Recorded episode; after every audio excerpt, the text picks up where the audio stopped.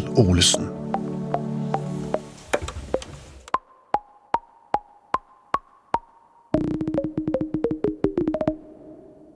Velkommen her til programmet Pilgrim, der vil gerne tage dig med på rejser ind i troens univers. Jeg hedder Anders Laugesen. Programmet i dag, det er det andet program i en serie, som vi har givet titlen På kant af tiden. Vi taler om emner og begreber, der er med til at skabe vores forståelse af virkeligheden, og som på en eller anden måde befinder sig i et krydsfelt i forhold til troens univers. Og i dag, der skal vi formentlig høre om blandt andet, hvad mennesket er for en størrelse. Pilgrim er rykket ud i badehuset.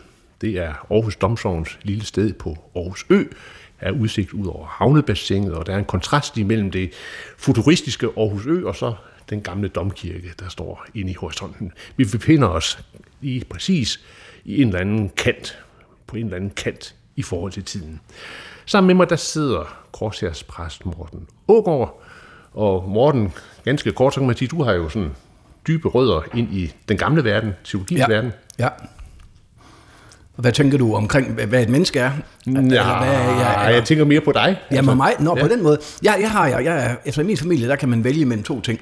Det ene, det er at blive skolelærer, eller også kan man blive præst. Og da jeg så er jeg har en store søster, hun var første vælger, så hun valgte skolelærerchancen, så var der kun præstegærningen tilbage til mig. ja, så det, altså sådan er det. De er ja. alle sammen enten skolelærer eller præster, og jeg endte så med at blive præst. Ja.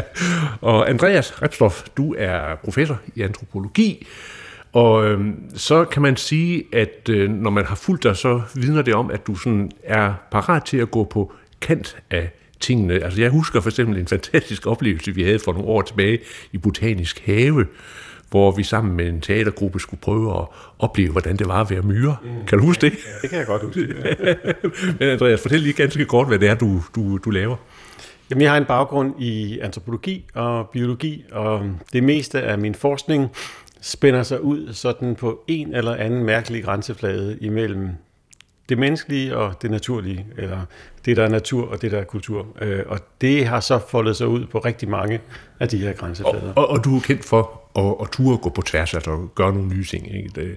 Nå, Hanne, hvis du, øh, du beskæftiger dig jo meget med, du har en, en, en, en øh, Ph.D. i øh, døendes relation til deres tro, øh, religionshistorie som baggrund, og så beskæftiger du dig lige nu meget med kærlighed. Ja, det er rigtigt. Jeg er med i et projekt, der hedder Heart Openings, som øh, handler om øh, spirituelle traditioners måde at kultivere kærlighedsoplevelser på. Og det er ledet af visuel antropolog Christian Sur, som er mm. knyttet til Interacting Mind Center blandt andet. Nå, det er også, der altså er her i badehuset i dag. Du kan ikke få bedre gæster. Nej, det kan jeg simpelthen ikke. Øh, og vi havde egentlig troet, at vi skulle begynde med det der med, hvad er, hvad er et menneske for noget, men så, øh, som vi sad og satte mikrofonerne op, så begyndte øh, tingene simpelthen at løbe. Og det handlede om vores unge, og på en måde også omkring, hvad er et menneske for noget. Morten, du, du har nogle oplevelser med dig. Nå, men det var fordi, at, at at jeg blev spurgt, om, om vi kunne mærke i korsærerne, at der kom flere sårbare.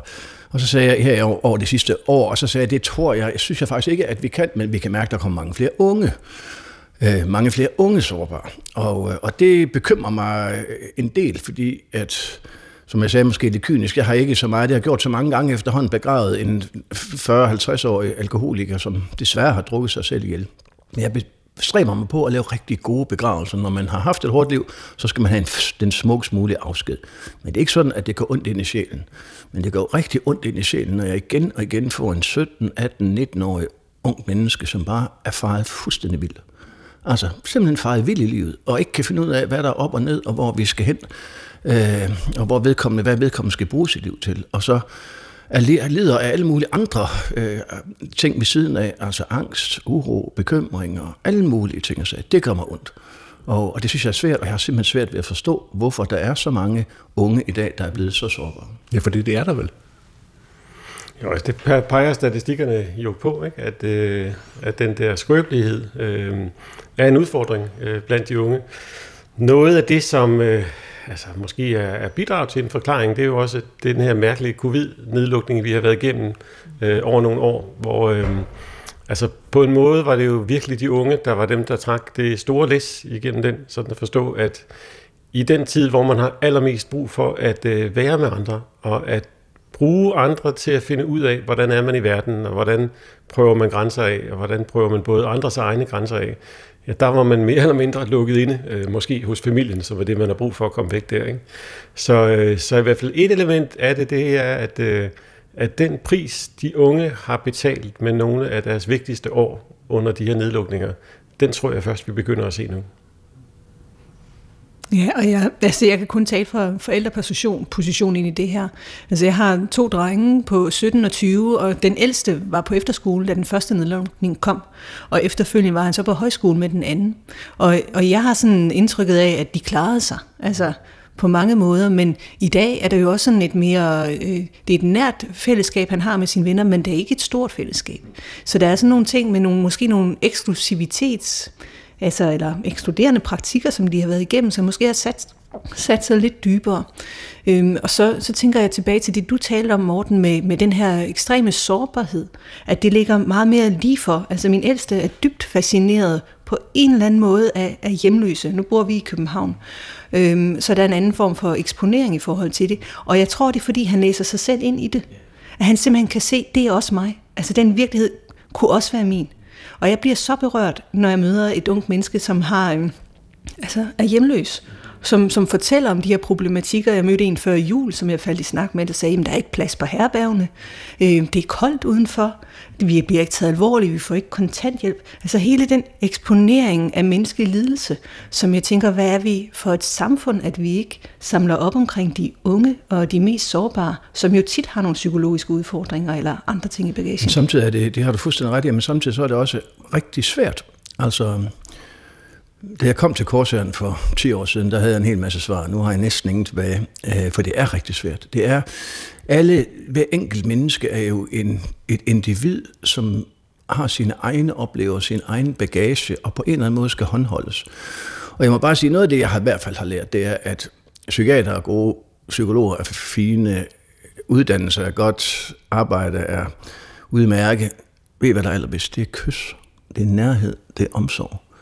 Og noget af det, de unge mangler i allerhøjeste grad, det er en eller anden grundbase af kys, af nærhed, af omsorg, som deres forældre simpelthen heller ikke har leveret. Øh, og, og jeg tror altså, det, der er noget i vores hurtighed i vores samfund, som, hvor vi har tabt nogle sådan helt basale dyder, som de, og som så går de unge, så, som rammer de unge jeg i et langt højere grad. Jeg ved ikke, om I har oplevet det der med, med, med unge, der ligesom på en måde er forlegne. Altså lidt sådan, altså, ja, ikke så hvad skal vi sige, spontane og umiddelbare, som, som jeg husker tilbage. Mm. Ja, så man taler nogle gange, altså i hvert fald på min yngste drengs skole, så talte de meget om det at være, at de synes noget var akavet. Ikke? Og det var en meget stor ting. Hvis en voksen stillede sig op i en underviser og sagde et eller andet i klasserummet, så kunne de opleve det som, ej, hvor akavet. Og det er virkelig noget, man ikke vil være. Altså, jeg, ved ikke, jeg synes måske, at øh, den der akavethed, den, bliver, den rammer jo altid en forældregeneration, eller ikke? Det er pinligt, ikke? Men, men det, jeg synes, jeg oplever nu, er en, øh, at en meget stor overbærenhed fra de unge i forhold til den ældre generation, ikke? Øh, som jo er et meget anderledes form for oprør. Ikke? Altså en klassisk ungdomsoprør, det er jo det, der ligesom forbander dem, der kom før. Ikke? Men, men det, man jo bliver mødt af nu, det er jo den der okay-boomer. Altså, at øh, sådan kan du godt se på det, og ved at gøre det på den måde, så udstiller du din, at du ikke fatter, hvilken verden du lever i. Men fred være med det, vi kan ikke gøre noget ved det. Og i den forstand synes jeg, at, at den ungdomsgeneration her, altså på en måde tager en øh, enorm stor øh, sådan overbærenhed på sig, som i virkeligheden er et stort kors at skulle løfte. Det er jo meget nemmere bare at være imod og sige, at de gamle er nogle fjolser. Ikke? Øh, og denne her mærkelige blanding af, af sådan øh, erkendelse af, i virkeligheden verdens usikkerhed og overbærenhed over for vores generation, som ikke har formået at lægge det anderledes til rette. Det giver måske i virkeligheden sådan nogle ret, øh, altså en ret objektiv svær virkelighed at være i. Og spørgsmålet er, om noget af den der skrøbelighed ikke også er et udtryk for noget i verden, som øh, påkalder sig en anden form for følsomhed, end det, man har set før. Øh, fordi det er, jo, det er jo den anden side, som jeg oplever af... Så tror jeg også, der er en ny følsomhed, som vi, vi ikke har. Altså nu er der en digital følsomhed. Altså alt opleves digitalt. Følsomhed bliver jo også noget digitalt. Altså man oplever følelser i et digitalt univers. Man sidder og kigger ned i sin telefon hele tiden. Man forholder sig til mennesker ved emojis og alt muligt andet, i stedet for at forholde sig til dem direkte. Øh, og det tænker jeg også, det skaber simpelthen også en enormt usikkerhed. Og, øh, fordi man, det univers, man hele tiden bliver præsenteret for, er jo et velfungerende univers i en eller anden forstand. Og i hvert fald er det så langt væk, så det ikke rammer en rigtigt. Man behøver ikke at bære det, for alle man kan slå for telefonen eller gå væk, og man sidder og øver mutters alene derhjemme. Øh, altså, øh, det tror jeg også er med. Det er også en faktor. Men jeg tror, at hele den der sårbarhed, som jeg oplever meget stærkt, den tænker jeg, det er altså mange begge små i en stor men det er et stort udfordring for samfundet fremadrettet, fordi de mennesker, de har det rigtig skidt. De unge har det rigtig skidt. Ja. Men når vi sådan kommer ind i det at tale om sårbarhed, så det jeg sådan resonerer med, det du siger, Andreas, det er også sådan der med, at de, de udstiller jo også vores egen sårbarhed og vores egen uvidenhed. Og det vi har erobret nogle videnspositioner eller nogle måder at få indflydelse på i vores samfund, lige pludselig bliver det jo kastet tilbage til os og sige, at vi har ikke gjort arbejdet godt nok. Når du siger, at vi har ikke lagt det til rette for vores unge, så der er noget at overtage, som man kan være tryg med. Og det synes jeg da, at tage den sårbarhed til sig selv, så det ikke er dem, der skal bære det hele. Hmm. Hvad, hvad tror I, det der digitale univers, som, som, som de er vokset op med, hvad tror I, det har, har haft af betydning? Altså, jeg, jeg, jeg bliver nogle gange fuldstændig uh, gammelagtig forarvet, når jeg ser yngre møder på Nørrebro gå rundt og kigge i deres telefon, mens de skubber deres barnevogn, og tænker, hvor er du henne? Altså, du går tur med dit barn.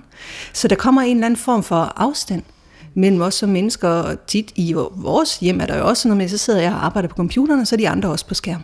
Ikke sådan en parallel virkelighed, som vi kører. Men, men jeg tænker, at den der nærhed, vi taler om, som også gør det muligt at være tryg med sin egen sårbarhed, at der er vi måske kommet sådan lige lidt ind i noget fremmedgørelse. At der ja. Vil, ja. Altså jeg oplever, at øh, de, de unge, og, og, og i virkeligheden starter det jo med børn, ikke? at de i den grad er frontlinjeforskere i en virkelighed, som ser meget anderledes ud. Og øh, at vi bare skal lytte efter, hvad de finder ud af der, fordi øh, altså, på en måde, så går de jo ind i det og afsøger, hvad er det, der virker, og hvad er det, der ikke virker. Og det har de brug for alt mulig opbakning og støtte omkring, ikke? fordi det er jo egentlig, det, er jo det der er en hver ny generations rolle, det er at finde ud af, hvad, hvordan søren til den her virkelighed ud, hvordan kan jeg være i den. Og der tror jeg, at det er meget en, også en afsøgning af, hvad er det, der foregår i det digitale, og de læringer, de trækker med sig ud fra det. Mm.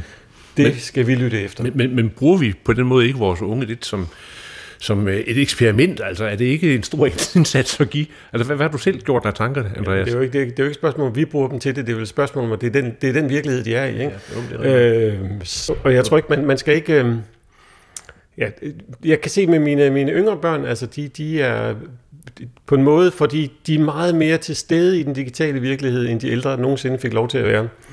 Men jeg tror også, at det er nødvendigt for dem, øh, og de trækker mere læring med sig ud af det rum. Og på en måde, at de, altså hvor, hvor vi, vi jo måske knap nok lige har opdaget Facebook nu, eller hvad der ellers er i de sociale medier, så er det som om, de kører de her regimer igennem og finder ud af, hvad kan man bruge til noget, hvad kan man ikke bruge til noget. Og den læring, den tror jeg, den har vi brug for at trække med ud fra dem sådan set. Jeg tror ikke, man kan holde dem fuldstændig fra det. Man kan give dem nogle, nogle værktøjer til at være i det, men vi skal ikke undervurdere det benhårde arbejde, de er på at udforske en helt anden verden. Ikke? Men, men forstår vi deres virkelighed? Det kommer jo an på, om vi bliver inviteret indenfor. Altså, jeg har øh, to gamere, kan man kalde dem. De på et tidspunkt jokede med, at hvis vi skulle krydse af nogle kønskategorier, så skulle der være en, der hed gamer. Øh, så de sådan selv identificerer sig som gamer. Og de har sådan ligesom været så venlige at øh, invitere mig ind i deres univers. Så jeg har fået sådan, ja, en introduktion til forskellige, øh, altså de spil, de foretrækker, som jo har nogle filosofiske komponenter. Øh, for eksempel, hvordan opfatter man død øh, i forskellige kulturer, eller hvordan afbilder man en gud, eller hvordan omgås man vold. Og så kalder de mig godt nok den lavest hængende frugt, hvis det er et, et sportsspil eller et eller andet. Så det er jeg klar over, hvor status er. Men, men til trods for det, så har jeg jo fået en eller anden form for et indblik i det, de beskæftiger sig med. Og kan snakke med eller i hvert fald være opmærksom på, at der er forskel på spil, eller de podcast eller YouTubers, de følger, og når de selv forsøger altså, at bygge en streamingskanal op, den form for eksponering, som du taler om, Andreas, at blive delagtiggjort og få at vide, at det har en værdi.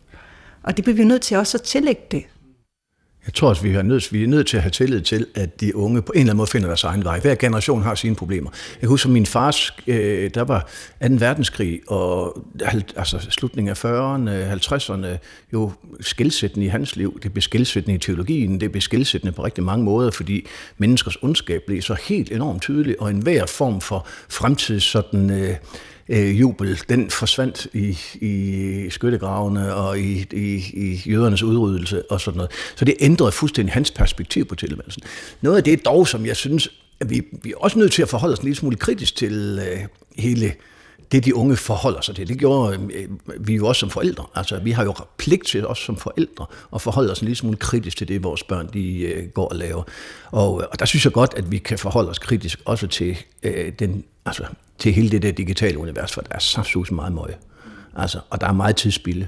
Øh, og nu tog jeg bare lige avisen der, jeg ved overhovedet ikke, om det er rigtigt, men unges læsefærdigheder styrtdykker, og det er fordi, de ikke læser længere. De ser alt muligt, de hører alting, men de læser ikke længere. Og det synes jeg bare er en krise for et samfund, at vi får en generation af unge, der ikke kan finde ud af at læse. Altså, det dur der ikke. Mm, mm.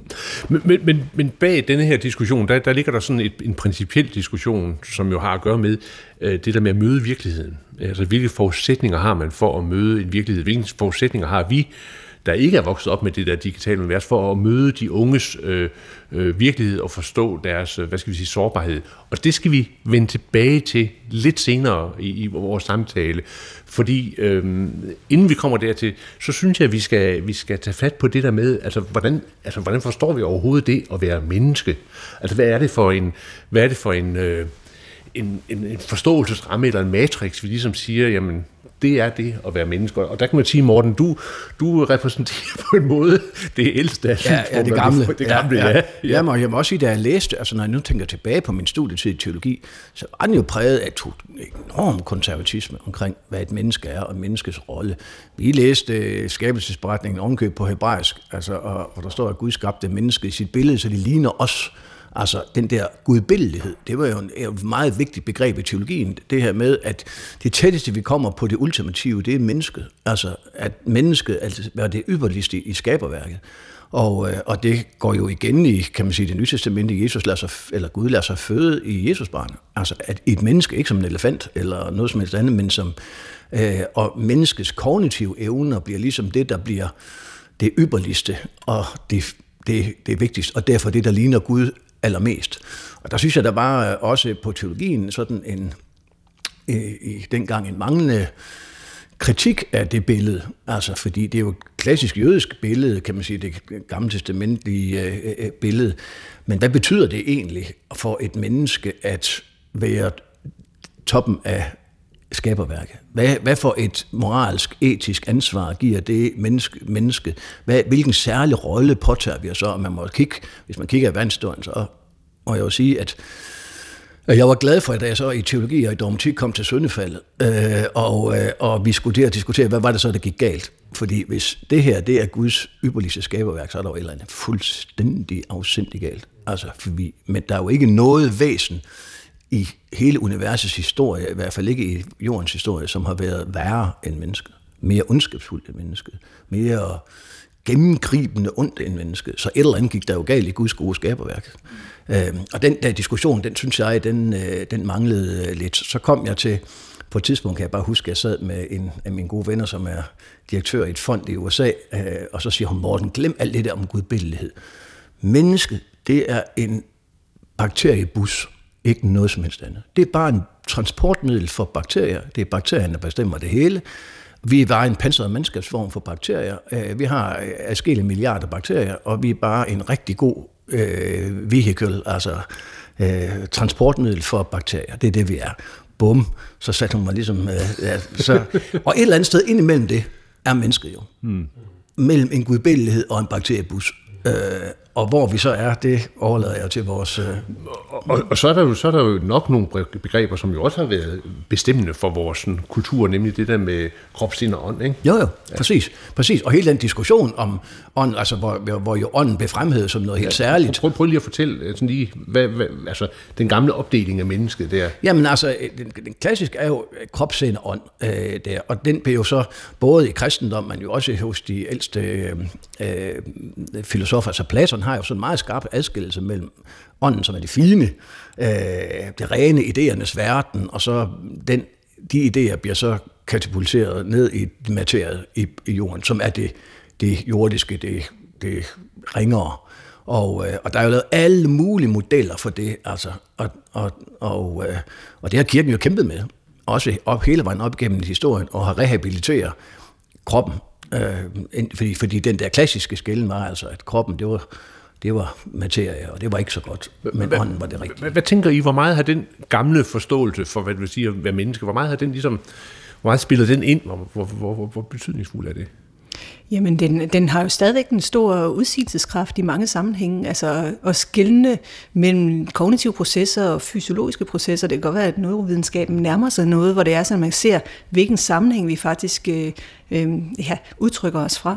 Men jeg tænker da, at altså, alene sådan noget med ja, den kristne arv med sådan sønsbegrebet, og det er det, at det begærede, det menneskelige øh, i kroppen, som er det udskilte. Øh, og dermed også altså hele kønsforholdet. Øh, og, altså man kan jo hurtigt starte noget op der. Bare Men, frygten for, at vi skulle selv, hvis vi skulle være aber. Altså det, det der adskiller os fra det er præcis vores evne til at tænke.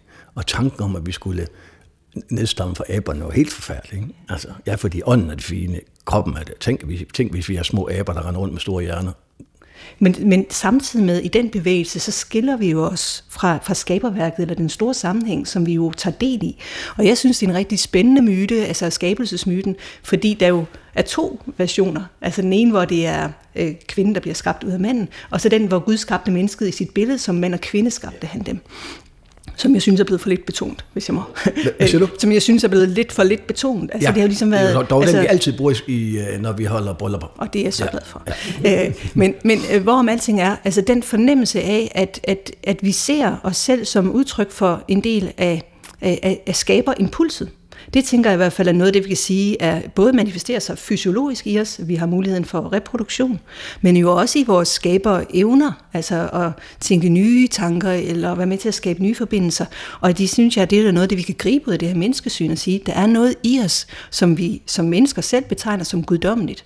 Altså det, det at vi kan skabe. Og stadigvæk så giver det jo så en centrering omkring, det, omkring mennesket, ikke? Ja. Hvad, hvad tænker du, Andreas? Du er jo antropolog. Øh, hvad tænker du om det, det, gamle billede af mennesket?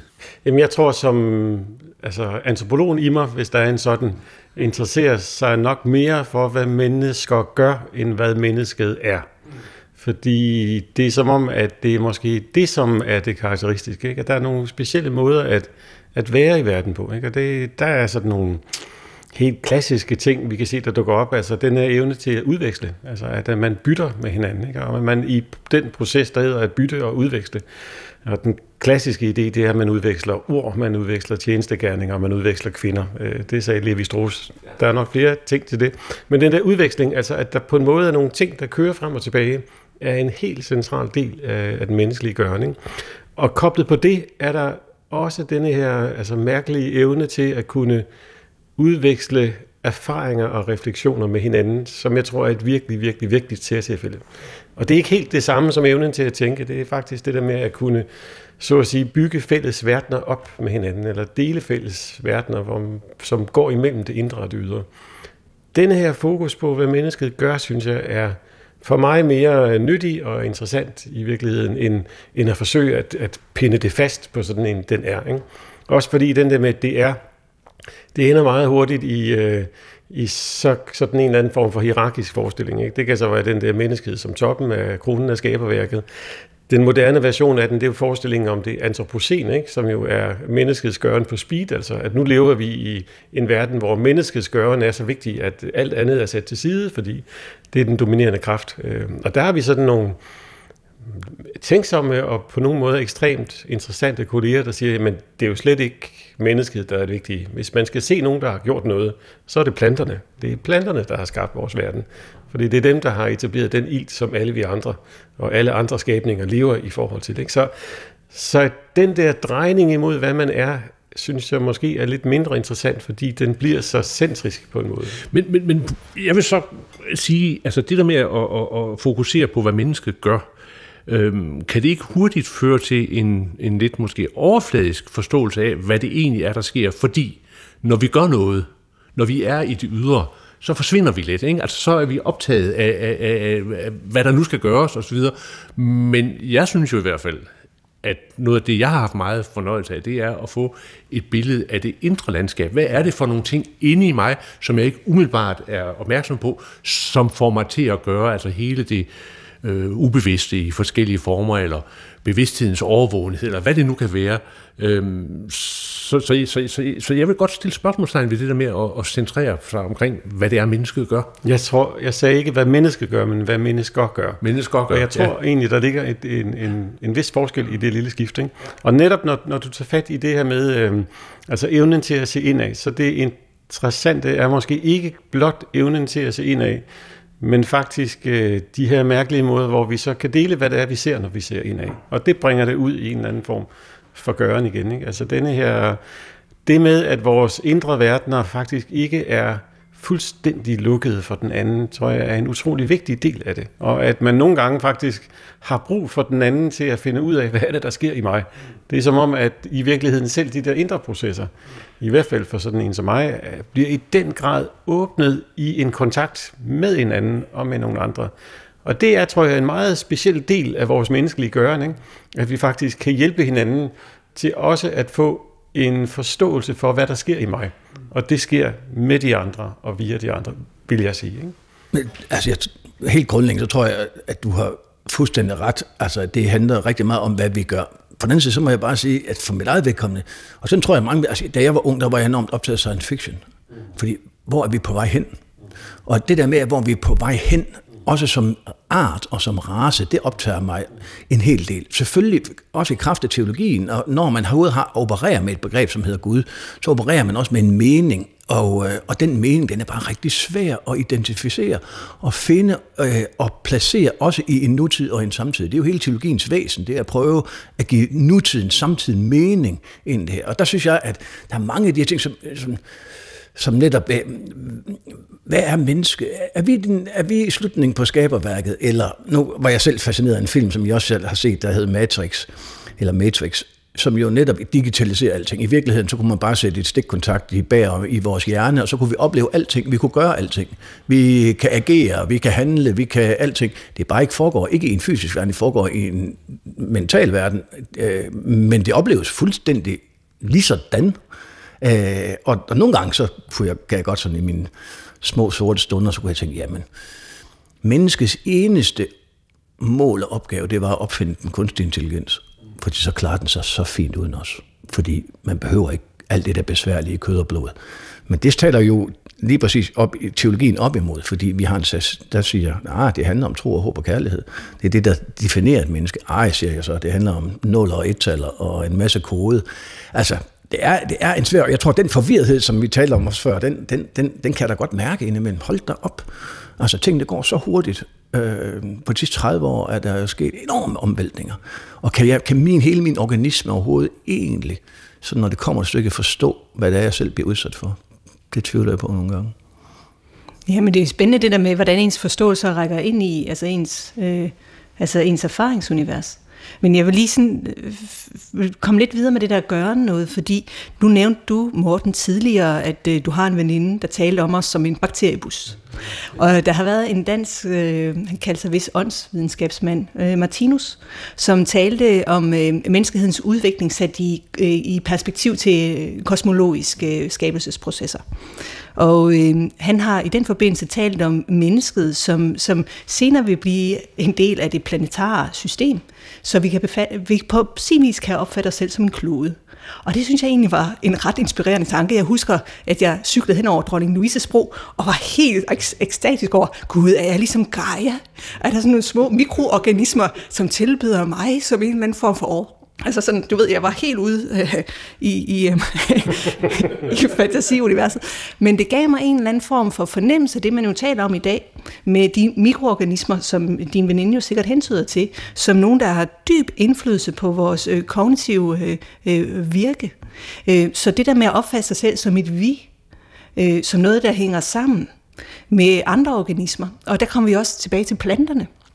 Altså det, at vi opfatter os selv som så afgrænset som toppen af skaberværket, i stedet for at se os som ydmyge tjenere, eller som medarbejdere, eller som nogen, der hænger så dybt sammen, at vi faktisk skal have respekt for den andens livsprocesser. For det er jo, præcis, det er jo shamanen, biologen, biologien, alt muligt andet, som jo er, og som jeg helt kan identificere med, samtidig med, at jeg så synes, at det er jo så, så mærkeligt, samtidig så digitaliserer vi som aldrig før. Altså, det er da en diskrepans, at hvis, hvis du har ret, og hvis det er rigtigt, at jo mere vi oplever os selv som et vi, jo mere autentiske er vi egentlig som mennesker. Samtidig med, så er vi fuld gang med at distancere os fra det vi, fordi vi, selv kan, vi kan gøre alting digitalt. Hmm. Andreas, du har beskæftiget dig meget med hjerneforskning. Hvad, hvad, hvad, hvad, hvad er kommentaren fra, fra det med hjernen og hjerneforskningen ind i, i sådan en samtale som den her? Jamen, hvis nu vi tager tilbage til, til, til Matrix-filmen, ikke? fordi på, på en måde er det jo sådan en, øh, altså det er jo en filmversion af, af den der gamle forestilling om, at vores hjerner lige så vel bare kunne hænge i et reagensglas, og så skal der nogle stimuli ind til den, og så, så er det ligesom det, der styrer det hele. Ikke? Og, og det er en fantastisk øh, rød pille, blå pille, vil du finde ud af, at det er sådan, det hænger sammen, øh, agtig størrelse. Ikke? Øh, der, hvor øh, sådan hjernen og kognitionsforskningen er på vej hen, eller hvor der i hvert fald sker noget meget interessant, den siger jo, det er ikke det er ikke hjernen i isolation, der er væsentlig. Hjernen er i en krop, og kroppen er i en verden, og verden er består af andre, som man er i udveksling og interaktion med. Man snakker om embodied, embedded, extended, enacted. Altså det er i handlingen med en verden, hvor man er en krop, at livet i en vis forstand spiller sig ud. Øh, og det gør mig sådan set øh, vældig glad, at det er den vinkel, der kommer på banen. Ikke? Fordi så får man, man kommer frem til at sige, hvis når man laver en hjernescanning, så på en måde, så sætter man en situation op, hvor man lader som om, at kroppen eller hjernen er den her størrelse, som lige så godt kunne ligge i et reagensglas. Man skal ligge fuldstændig stille inde i scanneren, og så bliver man udsat for nogle stimuli, og så ser man, hvad der foregår omkring den. Ikke? Men det er jo det, der er den kunstige situation. Og når vi ser på, hvad skal der til for at få en scanning til at fungere, så kræver det et helt netværk af mennesker og kroppe og idéer, som skal folde sig ud omkring det. Ikke?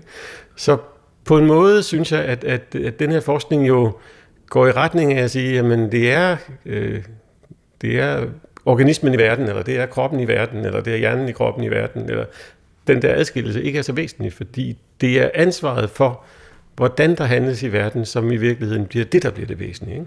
Og det er sådan en, en, en relativt ny drejning, som kommer også til, tror jeg, at påvirke den måde, man tænker kunstig intelligens og andre størrelser på. Ikke? Og på en måde jo giver, giver rum og plads og ansvar til den enkelte. Hvis jeg altså, forstår dig rigtigt, betyder det så, Andreas, når vi for eksempel sidder mm. her og taler sammen, så på en måde så opstår der et af noget, som altså et et. Ja, der opstår en eller anden form for fælles i det, og man kan sige, øh, Mm, jeg håber da, at vi hver for sig tager et ansvar, ikke bare for selv at lyde klog, men faktisk også for at skabe et rum, som de andre kan være i. Ikke? Og det er så tilbage til din metafor om, at måske er vi bare et bakteriehylster. Og der kan man vente om at sige, at hvis man er et bakteriehylster, så har man jo en eller anden form for ansvar for, det, for de organismer, der findes inde i kroppen på en. Ikke? Man har faktisk et ansvar for at, øh, at holde et rum, inden for hvilket liv kan folde sig ud. Og det gælder måske både for bakterierne i dig, lige så vel som de mennesker, man omgiver sig med. Det er ikke nemt, eller det kan ikke være entydigt, men det flytter et perspektiv. Ikke? Og, og her er det jo så, Morten, at, at jeg jo så i hvert fald ind i den der kristne teologiske sammenhæng tænker treenighed. Altså når man har vil forklare Gud, så er der jo en eller anden med det der perikoresis, det fællesskabet, der er inddragende, den bevægelse, som gør, at man, det er svært at, at identificere enkelt individer, men altså der, der opstår et fælles... Ja, men vi har brug for, tænker jeg, at, at jeg husker, en gammel far, han talte altså om den trinitariske balance. Altså, og, altså, og det, det her med at skabe værket over for det menneskelige, over for det åndelige, eller øh, ja, kærlighedens kraft, hvordan får man skabt balance i det, den trinitariske balance? Fordi teologien har jo også i historien haft en tendens til at falde enten til den ene eller den anden side. Enten så bliver man meget optaget af, af skaberværket, og, og så var det ligesom andre sider, men balancen er svær. Og jeg tror, altså, når jeg hører dig tale, øh, så er det præcis sådan den trinitariske balance. Hvordan finder man den som menneske? Altså, at man både lever i verden, men også erkender, at man er et individ, og også, at der er noget i en, som ikke nødvendigvis er af verden, altså, men som skal løftes og bæres og udfoldes. Altså, det, det, det, så er det vel, at det, det sande menneskelige kommer. Det er vel også det, som Grundtvig kalde det livsoplysning, livskunst, altså, tænker jeg. Det synes jeg lyder spændende, altså fordi jeg synes, det er det, vi lidt berører de forskellige balancer i forhold til det, om vi er optaget af det skaberværket, eller om det er den åndelige, måske endda ind i det digitale, altså den der løsrivelse fra øh, det fysiske. Øhm, og der havde jeg lige sådan altså fornemmelsen af, altså når, når du nu slår det an, øh, Anders, med om det så er til stede her, altså om det sådan faktisk er det, vi prøver at, at, at operationalisere også, når vi taler om et menneskesyn, og det jeg synes jo stadigvæk, der ligger lidt i... Øh, den der afsondrethed i forhold til noget af den klassiske kristne forståelse af, at mennesket jo på sin vis er toppen af skaberværket, og derfor har så nemt ved at løsrive sig de forbindelser, der er i forhold til at være en del af skaberværket. Ja. Jamen, du skulle have været præst, kan jeg godt høre. Ej, det er så dejligt at høre. Jo, men du har fuldstændig ret, jo, det fordi at det er jo det her med, at det, at, det, at det kæmpe potentiale, som vi så har fået, øh, jo præcis også kan bruges til at, at, at save i den gren, vi selv sidder i, hvis det nu var sådan, at vi kunne udtrykke det. Ikke? Altså, at man kommer til at øde det gode, jeg vil, siger Paulus, det gør jeg ikke. Øh, det, som egentlig var godt for livet, det, det kan jeg ikke finde ud af at gøre. Jeg gør lige det modsatte. Men hænger det ikke også sammen med den uh, religionshistorie, der har udfoldet sig med, at man har taget Gud ud af, af skaberværket, at du ikke nødvendigvis genfinder Gud? Altså jeg ved, inden for islam, der taler man jo om, at videnskab er ikke noget, der er adskilt fra en, uh, en spirituel praksis nødvendigvis. Man i agtager Guds skaberværk i naturen, med respekt for, at det er også en måde at finde Gud på. Ja, altså det, det, sådan prøver jeg også gerne, men samtidig med, så må jeg bare, altså for mig personligt, der at har det, der må jeg sige, at der er ordet synd en ret afgørende faktor. Altså, det, det går så sus ikke. Altså, det, jeg synes, jeg har oplevet nu i mit 60 liv, der er så meget, hvor jeg tænker, det burde have fungeret. Det fungerer slet ikke. Og der er så meget menneskelig lidelse, og der er så meget død og undergang, som ikke burde være.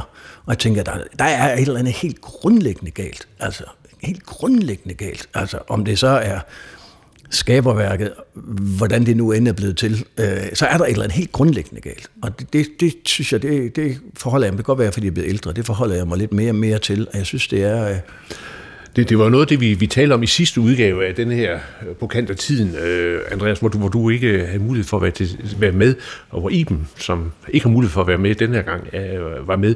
Øh, men hvad, hvad tænker du om det? Altså det der med, altså, øh, er, der, er der et eller andet, øh, der giver grund til håb, øh, gudsbilledighed, det var jo det, jeg advokerede for, eller, eller, eller er vi ligesom... Øh, i, øh, i Jamen, jeg er egentlig altid håbefuld, Anders. Ja. Samtidig med, så må jeg jo bare sige, nu sad jeg her, øh, ville det ved tilfælde at komme til at kigge på torturmetoder, jeg skulle have fundet på noget andet, så kom jeg til at se på to, torturmetoder de sidste 2.000 år. Det er helt eksorbitant, altså hvad mennesker har kunne finde på af ondskab hvor de har tortureret og pint hinanden til døde og skrællet huden af og pillet øjnene ud, og hvad ved jeg. Altså, det, det, og jeg tror, det var den oplevelse, min far havde af 2. verdenskrig, at det, alt det der gode, ej, det eksploderede simpelthen øh, i lidelse og død. Ikke? Og det er også, man kan sige, øh, vi skal jo bare nogle ikke særlig mange hundrede kilometer mod sydøst, ikke? så står vi jo i en, i en, i en altså produktion af død og lidelse, som er helt forfærdelig. Og, men hvis der er grund til håb, øh, så er det vel, at at denne, altså det, at man bekymrer sig for den menneskelige lidelse, giver vel i sig selv grund til håb for mig at se. Ikke? Det, det er jo ikke et givet, at man gjorde det. Man kunne godt bare lade torturen stå alene, men, men det er vel i den der, altså sådan, øh, også meget sådan kropslige følelse af, at øh, det, det er vigtigt, og det er vigtigt ikke for mig selv, men for andre, og det ansvar for at minimere lidelse, eller tage det på sig, eller åbne det det giver vel en eller anden form for håb, i hvert fald i min verden. Mm. Men, men, men hvis vi er det, vi er sammen mm. i, i det, vi ja. gør, og så videre. Ja. Altså, så åbner det jo spørgsmålet om, hvorfor søren står vi så hinanden? Altså, hvor, ja. hvor, hvor, hvorfor, hvorfor, hvorfor så alt det øh, negativitet? Altså, hvordan vil du... Øh... Det har jeg ikke noget godt svar på, vel? Øh, hvis jeg er lidt øh, håbefuld for fremtidens generationer, eller for de unge, øh, det bringer os tilbage til hjerneforskning. Lad os starte der. Ikke? Fordi noget, noget af det, som jo øh, altså meget øh, også står klart, det er, at der er mange kognitive måder at være i verden på. Men det poppet taler man om neurodiversitet. Ikke? Altså, at øh, der er forskellige måder at sanse og være i verden på. Og det er ikke fordi, vi skal essentialisere det. Altså, så er man på en måde og ikke på den anden måde. Men jeg oplever meget hos, det gælder vores studerende og, og den unge generation generelt, at der er også en, øh, der er en accept af, at du kan være i måden i verden på mange måder. Og den accept og rummelighed er selvfølgelig enormt skrøbelig og sårbar, ikke? fordi det er så svært at stå over for noget, der ikke er som en selv. Ikke? Men det gør mig håbefuld, at, øh, at man faktisk øh, ønsker at være i en verden, hvor der er plads til at være på mange måder. Og hvis der er noget af det, som virkelig har drevet krig og elendighed frem i det 20. århundrede, så er det jo sådan en, en manglende evne til at kunne håndtere forskellighed. Ikke? Og en insisteren på, at det, der ikke er som mig, det skal ud, eller også så skal det rettes ind. Ikke? Og der synes jeg, at ungdommen, som jeg ser den i dag, eller debatten står et helt andet sted. Ikke? Og det drejer sig om seksuel identitet, og det drejer sig om kognitiv stil, og det drejer sig om alt muligt. Og det er begge dele, fordi det er både den der accept af, at det kan være forskelligt, og så er der også en accept af, at igennem mit liv behøver det ikke at være på en måde. Så kan det være en periode, det ser sådan ud, og det kan være en periode, det ser ud på en anden måde. Den måde at være i verden på, er i sagens natur enormt risikabel og enormt skrøbelig, fordi den, så at sige, der er nogle ting, der ikke er stabile omkring det. Og måske er noget af den, det vi tolker som, som usikkerhed og skrøbelighed, eller, eller hvad man nu skal kalde det, er måske også udtryk for en, altså en anden måde faktisk at turde leve med den forskellighed, der ligger både i de andre, men også i mig selv. Og det gør mig faktisk uh, lidt forhåbningsfuldt, at, uh, at det er okay. Det er faktisk mere end okay. Det er faktisk vigtigt. Man er faktisk totalt stået af i sin samtid, hvis ikke man er i stand til at kunne rumme det og kunne se det igen på denne her sådan, uh, lidt overbærende, uh, okay boomeragtige måde, hvis ikke man kan se det. Ikke? Uh, så der synes jeg, at, at, at denne her accept af forskellighed, ikke bare som noget, der er ondt og skal udryddes, ikke engang som et grundvilkår, men faktisk som noget, der er vigtigt og væsentligt at skabe, det synes jeg skaber håb. Særligt når den er koblet på den her idé om, at lidelse er noget skidt, mm. og vi har et ansvar for at udrydde den. Altså på en måde kan man godt sige, at det kunne lede os over til det, der, hvor vi er på vej hen, nemlig spørgsmålet om, hvordan vi møder virkeligheden. Ikke? Fordi det at kunne møde virkeligheden så åbent, øh, har jo nogle forudsætninger. Øh, og gang på gang, så er det jo, at man løber ind i, i, øh, i at man står med så forskellige forudsætninger, at, at det man ser bare ser helt forskelligt ud. Og det kan man vel også godt sige, at det gør i Ukraine-konflikten. Der er nogen, der ser ting helt forskelligt, og så, og så eksploderer det. Men det har du beskæftiget dig med. Ja, noget i forhold til, hvordan vores virkelighedsforståelse ja. Øh, influerer på vores øh, erfaringer eller vores oplevelser. Men sådan lige for at, at føre tråden videre for det, du taler om nu, Andreas. Så den der fornemmelse af, at vores virkelighedsforståelse faktisk kan være fluktuerende eller dynamisk, i stedet for at vi arbejder på at få en statisk virkelighedsforståelse, er måske noget af det, som er det afgørende skifte og sige, jamen virkeligheden kan forandre sig. Måden vi opfatter virkeligheden på er til forhandling. I stedet for, at det er jo en form for magtkamp, man udøver, når man vil have ret til at definere virkeligheden. Altså det er jo, det er jo en kæmpe magt, man, man påtager sig. Men i forhold til det med, hvordan at øh, ens virkelighedsforståelse influerer på ens erfaringsunivers, så har jeg sådan en, en gammel skrøne, jeg ved ikke helt, om det er rigtigt, men øh, under studietiden fik jeg fortalt, at man, øh, da man sådan ligesom rejste fra Europa til øh, Sydamerika, så, øh, så da sejlskibene ankom, altså man kunne se dem i horisonten, så var det ikke muligt for dem, der boede i Sydamerika, at kunne se, hvad det egentlig var. Man kendte ikke Altså det fænomen var ikke noget, man havde sprogligt gjort, man havde ikke et erfaring øh, øh, grundlag for at kunne betegne det. Og derfor kunne man faktisk ikke se det. Så det var shamanen, altså den, der netop skulle være den, der repræsenterer det åbne eller oplyste øh, øh, ja, i den form for samfundsdannelse, der sagde, der er noget der. Altså som reelt lagde mærke til fænomenet øh, og kunne udpege det for de andre. Så, så det er så blevet til sådan en eller anden form for udpegning af, vi kan bare sige, det er en, en, altså en myte af en slags, men at vi har jo nogle gange brug for en virkelighedsramme til at kunne reelt erfare nogle bestemte fænomener. Fordi ellers går de vores næse forbi. Og det synes jeg jo er interessant. Altså, hvor meget påvirker vores virkelighedsforståelse så det, vi egentlig oplever? Ikke kun i form af betegnelser, men også bare i sansninger, eller måske snarere i den gyldighed, vi giver dem. Det har jeg en rigtig... Altså, det mener du fuldstændig ret i. Øh, og det rummer jo en meget, meget stor øh, far, men lad mig lige fortælle en lille historie. Da jeg var ung øh, og lige var færdig på teologi, der blev jeg så højskolelærer. Og, øh, og så en, jeg havde ikke været højskolelærer ret længe, så siger forstanderen, Morten, du skal tage 60 elever, der skulle være et eller andet kursus på skolen, med ud. Øh, der ligger en højmose ude i øh, Mols Bjerge, der skal du gå ud. Og du øh, må ikke være hjemme før klokken 4 i eftermiddag. Og så træskede vi derud, og vi var nok derude ved 11-tiden, og vi skulle have tre timer til at gå. Og da jeg kom ud til den der højmose, så sank livet i hjertet i mig, og en, altså jeg tænkte, det her det er et pædagogisk mareridt. Har I nu set en højmose? Det er bare sådan en død, kedelig, brun mark. Der er intet. Og jeg tænkte, det her det er et pædagogisk selvmord. Altså, eleverne kommer til at hade mig, vi skal være herude i tre timer. Så havde højskoleforstanderen heldigvis bestilt to øh, naturvejledere. Og så kom der to naturvejledere. Og pludselig så var der orkideer, der spiste fluer, og øh, så var der de mest vidunderlige og mærkelige insekter. Så var der gyngende undergrund, så var der de sjoveste og, og mest sådan øh, vilde ting i den der altså brune mark. Og de der tre timer, de fløj afsted. Og dengang, der, det var en lektie for mig i, at vi ser ikke verden, som verden er. Vi ser verden, som vi selv er. Og det vil sige, at vi er nødt til at have noget, et sprog, en forudsætning, en viden for at kunne forstå det, der er omkring os. Der er jo rigtig meget omkring os, som vi ikke har adgang til. Dels fordi vores sanser ikke er ret gode, øh, og dels fordi vi ikke forstår, hvad det er, vi ser øh, og hører. Og først når vi har en forståelse af det, er vi også i stand til egentlig at forholde os til det.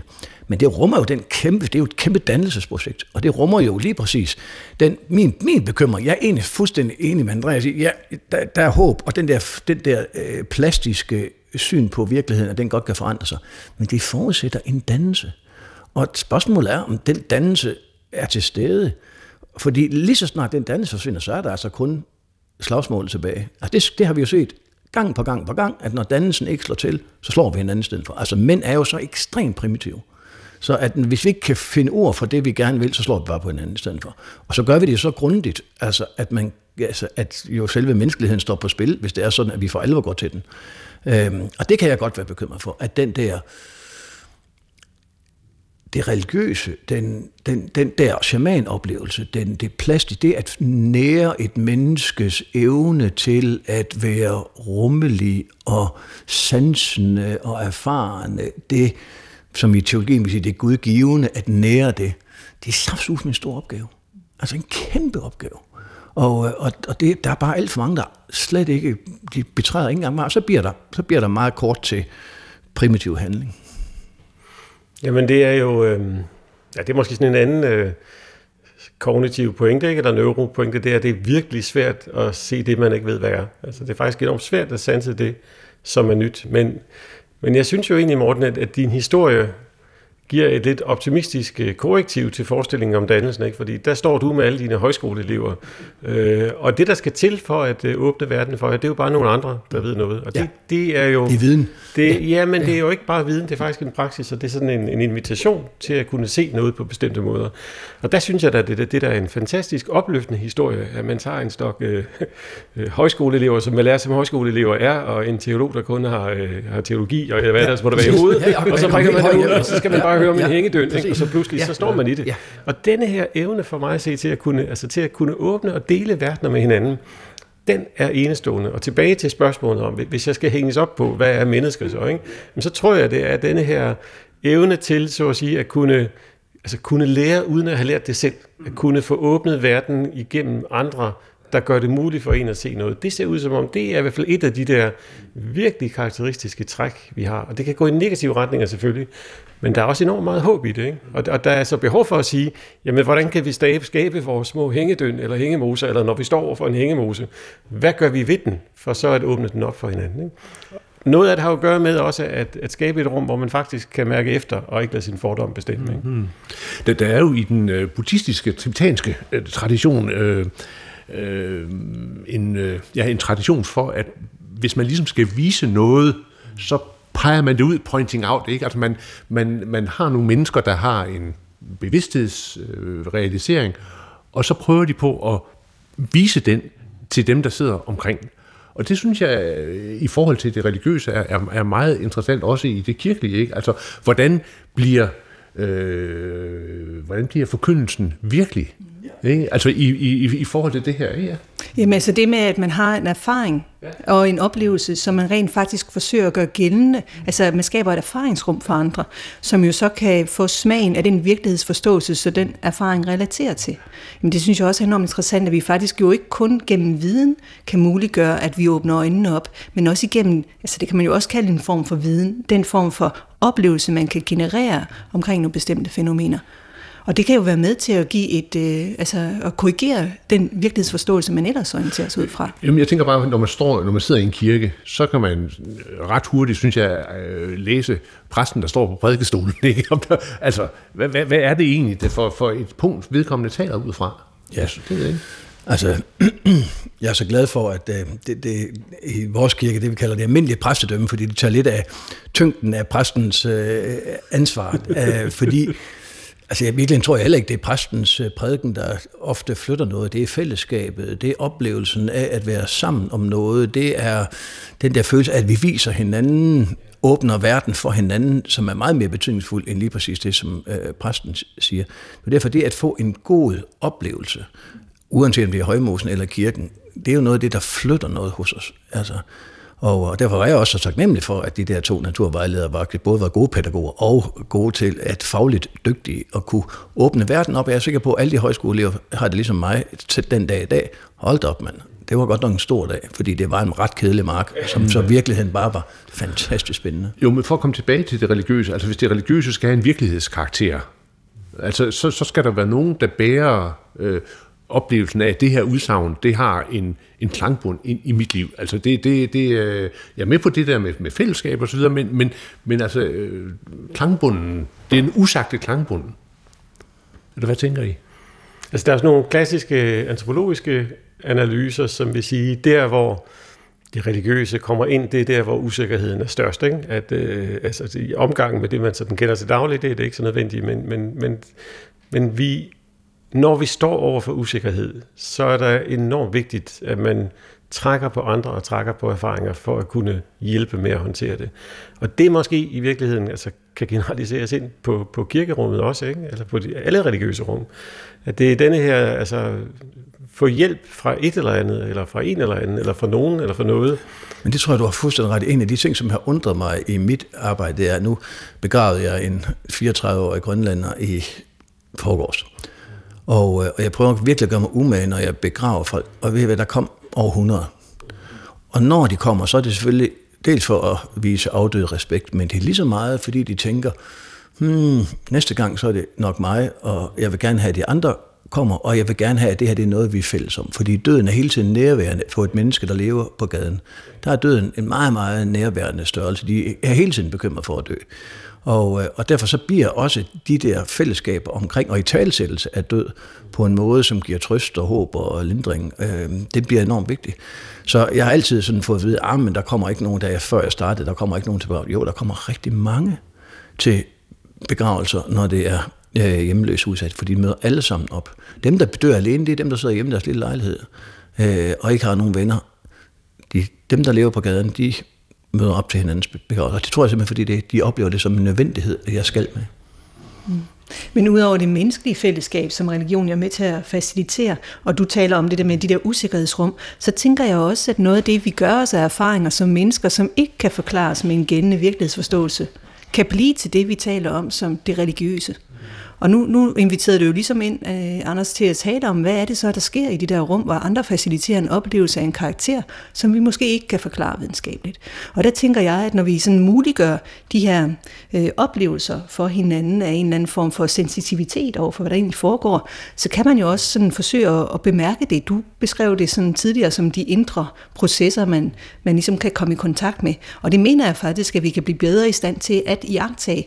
Og jeg har jo nævnt det før, det med den mikrofenologiske metodiske metode, som blandt andet bliver brugt til at undersøge meditationstilstande. Det har du jo også været til at forske i, Andreas. Så at der er noget, der siger, at vi måske ikke lægger mærke til, hvordan vi egentlig oplever tingene.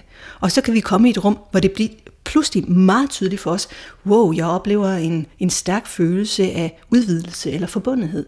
Og det kan godt være, at det faktisk er noget, der foregår i hverdagen. Vi giver bare ikke opmærksomhed til det.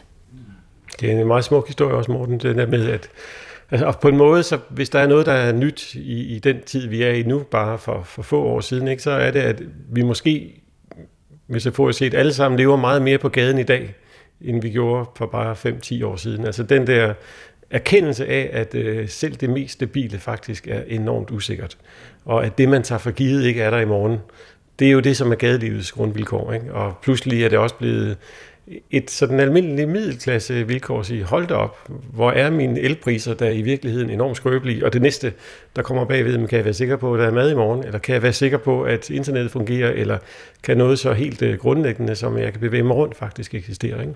Og der tror jeg, at den der, den der udsathed er pludselig blevet et vilkår for os alle på helt nye måder. Ikke? Og det bliver så de sidste ord for øh, samtalen i dag. Øh, her i øh, programmet Pilgrim på kant af tiden, der har vi øh, i dag været øh, korsatspræst Morten Ågaard, øh, Ph.D. postdoc Hanne Bes Bolsbjerg og øh, professor Andreas Repsdorf. Jeg hedder Anders Laugesen.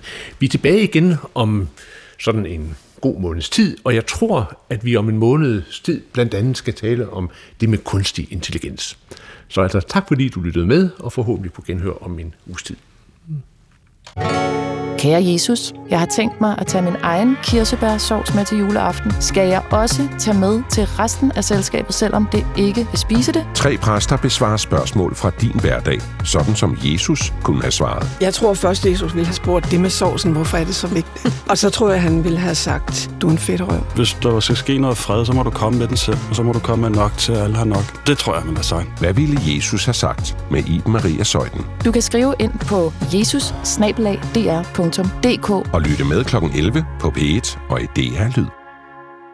Bibelen let fortalt handler i dag om djævlen, Bibelens ultimative skurk, eller hvad han nu er. Lyt med om tre minutter klokken 9.